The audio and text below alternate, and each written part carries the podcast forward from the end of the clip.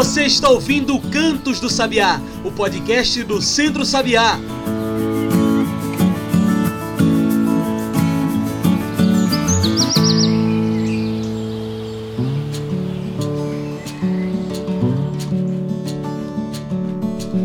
Olá a todos e todas que nos ouvem agora pelo Spotify e demais plataformas. Eu sou João Lucas e está começando agora o Cantos do Sabiá, nosso podcast semanal sobre o campo, a cidade e o mundo. Cantos do Sabiá é o podcast do Centro Sabiá, então já segue aí esse programa para toda semana receber um episódio novo. Você também pode passar pelo nosso site e encontrar tudo o que a gente produz. Anota aí: www.centrosabiá.org.br. Lá você encontra nossas matérias, o jornal Dois Dedos de Prosa, todos os episódios do nosso podcast e informações também sobre o nosso programa de rádio, o Em Sintonia com a Natureza. Você pode também trocar uma ideia com a gente pelas nossas redes sociais. No Instagram, no Twitter e no Facebook, procure por Centro Sabiá. Hoje, o nosso programa vem falar sobre este dia que é dedicado à luta do campo, o dia 17 de abril, Dia Internacional de Luta Camponesa. 17 de abril, o Dia de Lutas Camponesas, é uma data muito importante para aqueles que lutam e vivem pelo campo. Uma data de luta em prol da reforma agrária. O dia foi escolhido porque foi na mesma data, em 1966, que trabalhadores rurais sem terra foram mortos pela Polícia Militar do Pará. Os trabalhadores lutavam pela distribuição justa de terras, pelo combate à pobreza e contra o agronegócio, o mercado do veneno. E a luta do campo é imensa, vai muito além do produto e do produtor. É sobre vidas. E é para falar desse tema tão importante que hoje convidamos um nome muito importante para a nossa mesa. Conosco hoje, João Pedro Stedley. João Pedro é ativista, economista e escritor. Stedley é um dos maiores defensores da reforma agrária no Brasil. João Pedro, muito obrigado por aceitar nosso convite. Você pode se apresentar melhor para quem está nos ouvindo, falar um pouco melhor sobre você? Bem, em primeiro lugar, um grande abraço a todos que nos acompanham. É uma alegria muito grande poder estar de novo no nosso querido Nordeste, aonde existe a maior parcela contingente de camponeses de todo o Brasil. Eu fiz toda a minha militância desde muito jovem. Comecei lá no Sindicato de Trabalhadores Rurais da região da Uva, da onde é a minha família, e depois ingressei na luta pela reforma agrária, aonde estou até hoje. E no meio disso tudo, tive o privilégio de fazer o curso de economia. Então, estudei economia na faculdade. Muito obrigado pelo convite, estou aqui a seu dispor. E para entrarmos de cabeça nesse nosso tema, qual a importância de um dia como esse, o Dia de Lutas Camponesas? Por que devemos lembrar dessa data, ainda que em meio a uma pandemia do coronavírus? Bem, uh, aprendemos que quem não cultiva a história, quem não cultiva os seus mártires, quem não conhece a história dos que lutaram antes de nós, não terá um futuro bom. Então, é fundamental, como prática política, como prática educacional, que a gente celebre, no sentido de rememorar todas as datas importantes que estão relacionadas com a luta do povo. Infelizmente, o 17 de abril foi declarado Dia Mundial da Luta Camponesa para tentar salvar a memória daquele massacre que tirou a vida de 19 companheiros e outros dois que morreram a posterior. Mas não basta apenas celebrar o 17 de abril, é preciso que cada um de nós, em nossos municípios, em nossos estados, nós também cultivemos a homenagem às datas em que perdemos companheiros na luta, ou mesmo de vitórias que a classe trabalhadora teve. Então, é muito importante que a gente mantenha sempre vivo essas datas históricas para a luta do nosso povo. E qual a sua visão em relação ao comportamento do governo do estado em meio a esta pandemia que ainda enfrentamos? O campo tem sido lembrado pelo governo? Na época do Lula e Dilma, havia uma conciliação de classes entre dois projetos: o modelo do agronegócio e o modelo da agricultura familiar. E, de certa forma, o governo Lula e Dilma combateram o latifúndio, que é um modelo ainda mais atrasado. Agora, no atual governo desse capetão Bolsonaro, daqueles três modelos que atuam na agricultura, o governo tem dentro dele apenas o latifúndio e o agronegócio. O latifúndio representado pelo ministro Ricardo Salles, pelo Garcia Naban, da ex-UDR, né? e o agronegócio representado pela ministra Cristina Tereza. Portanto, a agricultura familiar não participa mais do governo Bolsonaro. Mas pior que isso, mais do que alijar, o governo tomou diversas medidas que retrocederam, eliminou todas as políticas públicas que nós tínhamos a favor da agricultura familiar, como, por exemplo, o programa de apoio para cisternas aí no Nordeste, como, por exemplo, o programa PAA, que nós chegava a aplicar um bilhão de reais na produção de alimentos e na distribuição para as entidades que precisavam. Assim, é, no programa de assistência técnica e mil outros programas. Então, nós estamos diante de um governo que não só não reconhece a agricultura familiar como fundamental para a produção de alimentos, mas como ele combate. A mesma postura que ele tem contra o, com o Covid. Não só ele não reconhece a recomendação dos cientistas, como combate, e, portanto, se alia ao Covid. Então, um governo que não estimula os camponeses, que não estimula a produção de alimentos, que é produzida pelos camponeses, evidentemente que ele está semeando a fome, que é o que já se aparece nesses tempos de crise, em que nós já temos ao redor de 20 milhões de pessoas que passam fome todos os dias, e outros milhões de pessoas que se alimentam a quem das, das necessidades. A luta é também sobre isso, né? Sobre ser visto, ser lembrado, ser ouvido. Com a pandemia do novo coronavírus, o que o campo, agricultores e agricultoras têm feito para resistir e seguir produzindo apesar do vírus? Nós estamos acompanhando com muita surpresa e alegria como em todos os municípios do Brasil, houve uma sinergia em torno de ações de solidariedade. Milhares de camponeses estão envolvidos na produção de alimentos e têm participado da doação desses alimentos, que se formam em cesta básica ou mesmo em produto natural, e aí são levados para as comunidades mais carentes das cidades, em especial nas capitais. Essa ação de solidariedade do campesinato, da agricultura familiar, ela tem um valor muito grande, não só do ponto de vista de ajudar famílias e trabalhadores que passam necessidade na cidade, mas, sobretudo, porque nós estamos semeando um valor fundamental para as mudanças necessárias, que é o valor da solidariedade. Não tem sentido nós vivermos numa sociedade que não seja baseada na solidariedade, ou seja, das pessoas se ajudarem entre si. Aliás, tem um grande filósofo, pai da América Latina, José Martí, que ele nos ensinou. Ele tinha muitas frases bonitas, mas uma delas foi assim: Se você quer ser feliz, ajude o teu próximo. Não?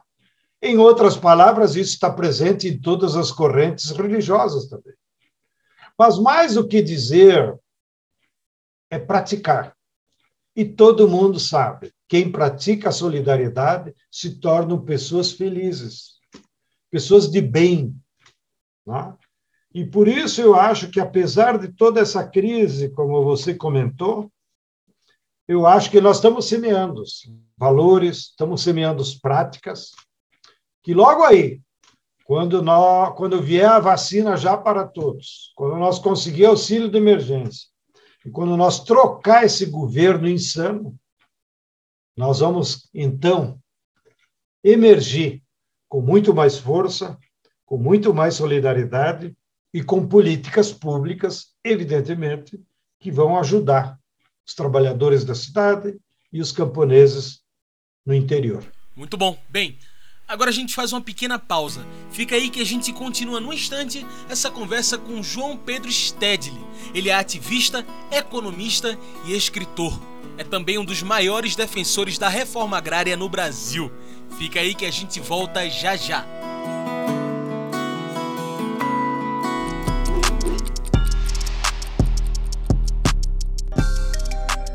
Covid-19 não é apenas uma gripezinha. O novo coronavírus consegue se instalar nos pulmões, mas em alguns casos pode atingir outros órgãos, como o coração, os rins, o intestino, o sistema vascular e até mesmo o cérebro. A Covid-19 também pode deixar sequelas. Boa parte das pessoas que teve a doença reclama de cansaço e falta de ar, mesmo depois que são consideradas curadas. Não sabemos ainda se as sequelas da doença são temporárias ou permanentes. O que todo mundo já sabe é que, diante de uma doença ainda pouco conhecida, o melhor é evitar o contágio. Quanto mais você ficar em casa, maior sua proteção. E se precisar mesmo sair, siga as recomendações de higiene e distanciamento social.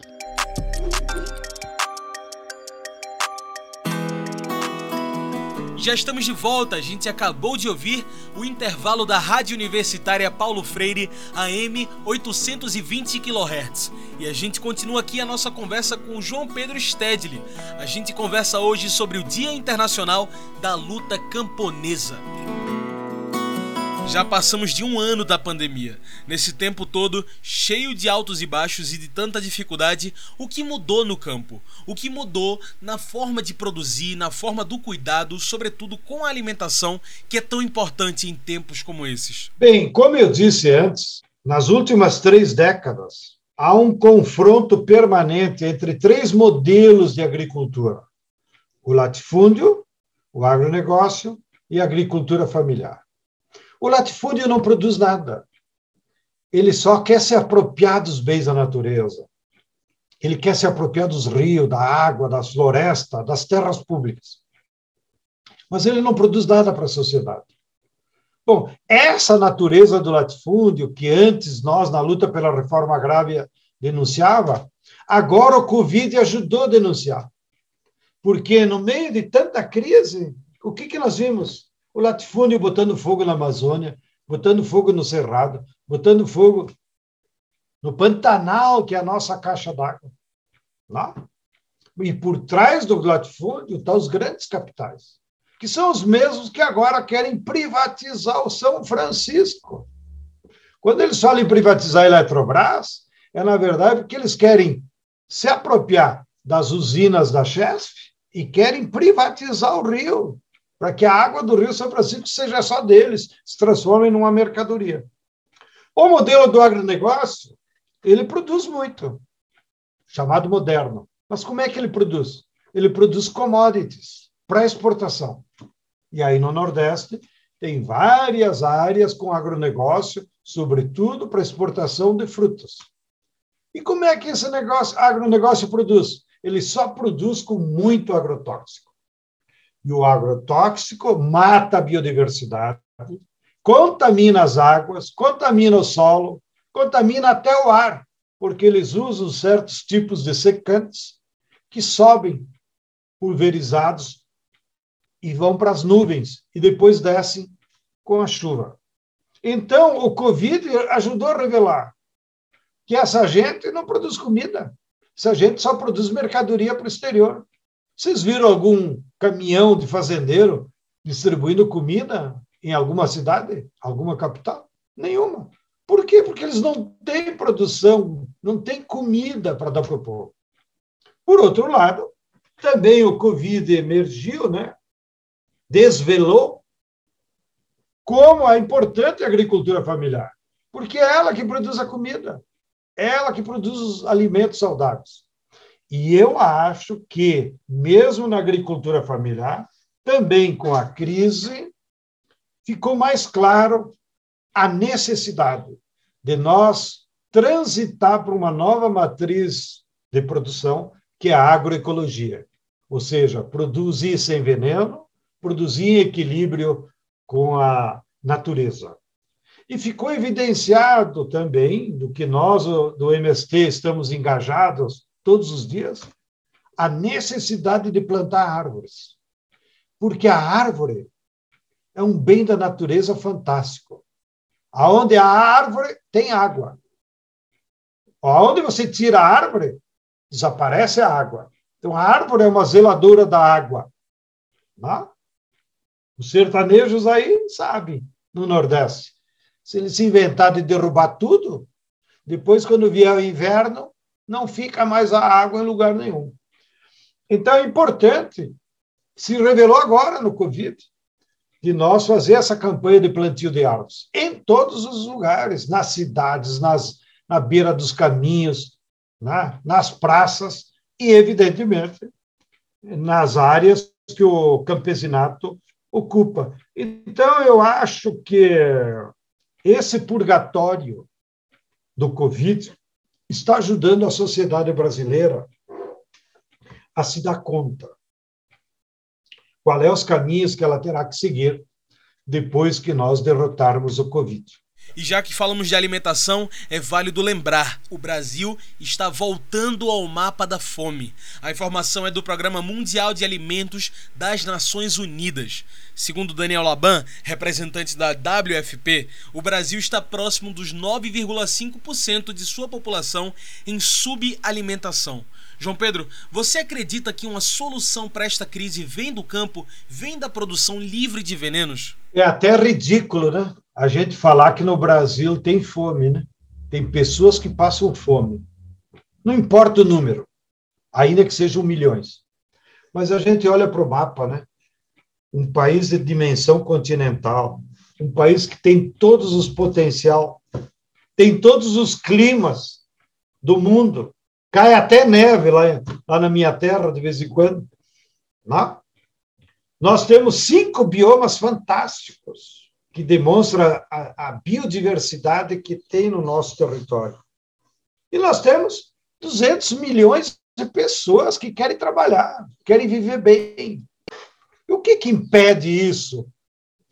O que impede isso é esse sistema capitalista que só organiza a produção para o lucro e impede isso um governo insano. Não? Mas eu acho que depois que nós vencer o Covid, que nós mudar o governo, com a sociedade, inclusive, mais consciente, evidentemente, para combater a fome, nós vamos ter várias políticas públicas que é fácil de implementar para nós salvar os nossos companheiros que agora têm dificuldades. A primeira delas é seguir estimulando a produção de alimentos, para que haja abundância de alimentos? É? inclusive a baixos preços. Segundo, nós temos que garantir lá na ponta uma renda básica o Papa Francisco tem se manifestado com frequência sobre isso. É uma espécie de ampliação daquela Bolsa Família que nós tínhamos no, na origem e que agora se reduziu muito. Ou é uma espécie de auxílio de emergência permanente. Qual é a tese? É que toda família, pelo simples fato de sermos humanos, nós temos o direito à alimentação. Então, a alimentação é um direito do ser humano, assim como é a moradia, assim como é a escola. Tá? Então, o alimento não pode ser regido pelas regras do mercado, só come quem tem dinheiro. E para que esse trabalhador possa comprar alimentos necessários para toda a sua família, ele tem que ter uma renda básica permanente. Não? Né? Claro, de acordo com o número de filhos, etc. Não? E essa tese é defendida pelo Papa para ser aplicada em todo mundo, inclusive lá no Vaticano, que tem trabalhadores também pobres, né? inclusive nos Estados Unidos, que tem 20% da sua população, trabalhadores que passam necessidades. Então, a teoria da renda básica, eu acho que ela pode ser uma forma de nós eliminar completamente eh, essa situação e também combater a enorme desigualdade social que nós estamos enfrentando. Então, se imagina se o governo garantisse 500 reais por família, não importa se você está trabalhando ou não, você tem 500 reais, que é para te comprar os alimentos. Ou pode até medir a renda básica pelo valor da cesta básica. Quanto custa uma cesta básica de alimentos por um mês, para quatro pessoas? Tanto. Então, o governo vai garantir esse tanto. Bom, de onde vai vir o dinheiro? Não é o problema. O dinheiro virá, sabe de onde? Dos bilhões. Esse ano o governo vai pagar 400 bilhões de reais em juros para os bancos. Então, simplesmente é baixar um decreto, ó, moratória de juros. Nos próximos cinco anos, o governo vai pagar nada para os bancos de juros. E os bancos não vão quebrar, né? Se é juro, já é renda, né? É... E com esse dinheiro dá para nós fazer as mudanças. Assim como, evidentemente, o governo tem que usar recursos do BNDES, do BNB aí no Nordeste, para fazer investimento na indústria e na agricultura, para gerar emprego, então, para a população e gerar renda. Tá? até que algum dia não precisamos mais da renda básica para todo mundo. Muito bem. Como nossa conversa está chegando ao fim, eu trago o nosso quadro especial do podcast, o Mete o Bico. Mete o Bico é o nosso quadro do podcast onde o convidado traz seus pontos finais para a nossa discussão. Bora lá? João Pedro, por que a luta do campo, a luta camponesa, deve ser uma luta de todos e todas no Brasil, sobretudo nesses tempos de coronavírus? Por que devemos nos unir? Mete o bico. é, é, lá no sul tem um. Deve ter no Nordeste também, o quero-quero, né? É a ave que mais mete o bico, né? E é braba. Né? Bom, eu acho que, como nós estamos conversando aqui, ficou mais claro nos últimos anos de que a função da agricultura é produzir alimentos para todo mundo, é garantir vida boa para quem trabalha no campo. Portanto, os temas da agricultura não estão mais relacionados com o campesinato. Os temas da agricultura se referem a todo o povo porque é todo o povo que precisa de comida, é todo o povo que precisa de emprego, não? é, é todo o povo que precisa de clima bom. Bom, se lá na agricultura não cessar as agressões, ou se a mineração não cessar as agressões à natureza, quem vai sofrer é aqui na cidade. Vocês se lembram? Vocês devem ter visto pela televisão, né? Há dois anos atrás, um belo dia, meio-dia, aqui em São Paulo, da onde estou falando, ficou escuro. Nossa, a turma ficou apavorada. Os crentes disseram, acharam, é o fim do mundo. Bom, ficou escuro, meio-dia, e aquela coisa, ninguém explica. De noite, todo mundo correu para a televisão para ver o Jornal Nacional, para saber o que tinha acontecido. Alguém já disse, não, pegou fogo uma fábrica de pneu, então fica aquela fumaceira. Nada ficou escuro, porque chegou na cidade de São Paulo as nuvens negras das queimadas da Amazônia, de 3, 4 mil quilômetros de distância. Né? Então, olha, quem pagou pato? Os moradores da cidade de São Paulo. Outro exemplo agora dessa semana. Li nos jornais que a produção de laranja aqui de São Paulo, que é o maior produtor mundial, caiu esse ano 30%. Ué, fui ver por que diminuiu tanto assim, sem nenhum motivo. Aí explicaram no próprio jornal. Caiu 30% pelas mudanças climáticas. Porque na hora de fazer frio aqui, para a laranja produzir, fez um calorão. É? Então, as alterações climáticas afetam toda a população. Os alimentos a toda a população. Emprego diz respeito a todo o povo. É? Então, por isso que nós, até do MST, chamamos o nosso programa para agricultura de reforma agrária popular, porque as mudanças que nós pregamos, elas interessam agora a todo o povo e não apenas aos agricultores familiares ou aos camponeses.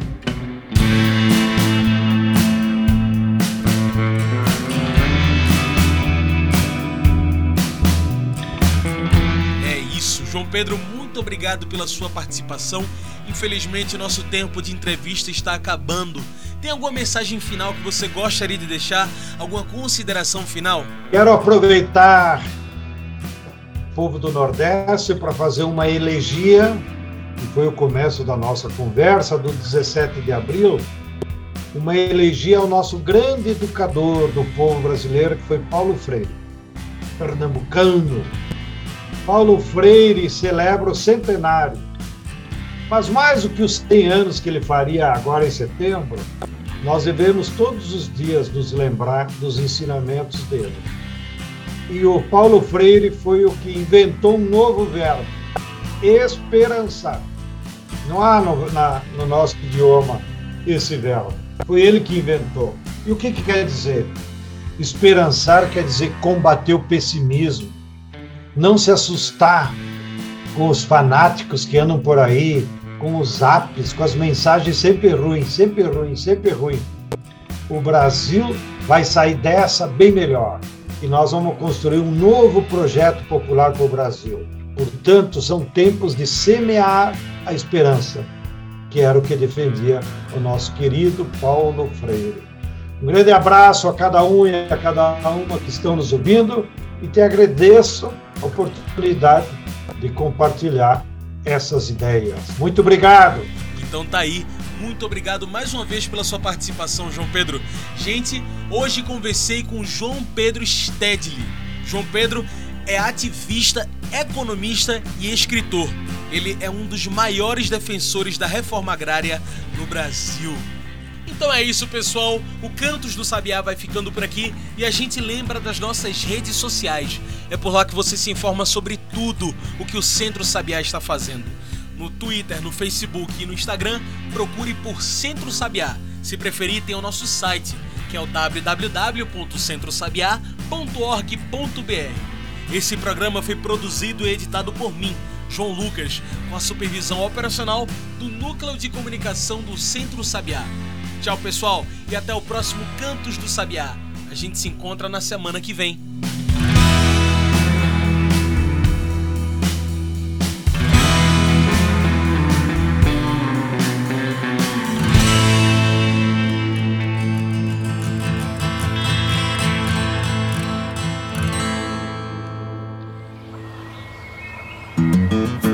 Você ouviu Cantos do Sabiá, o podcast do Centro Sabiá.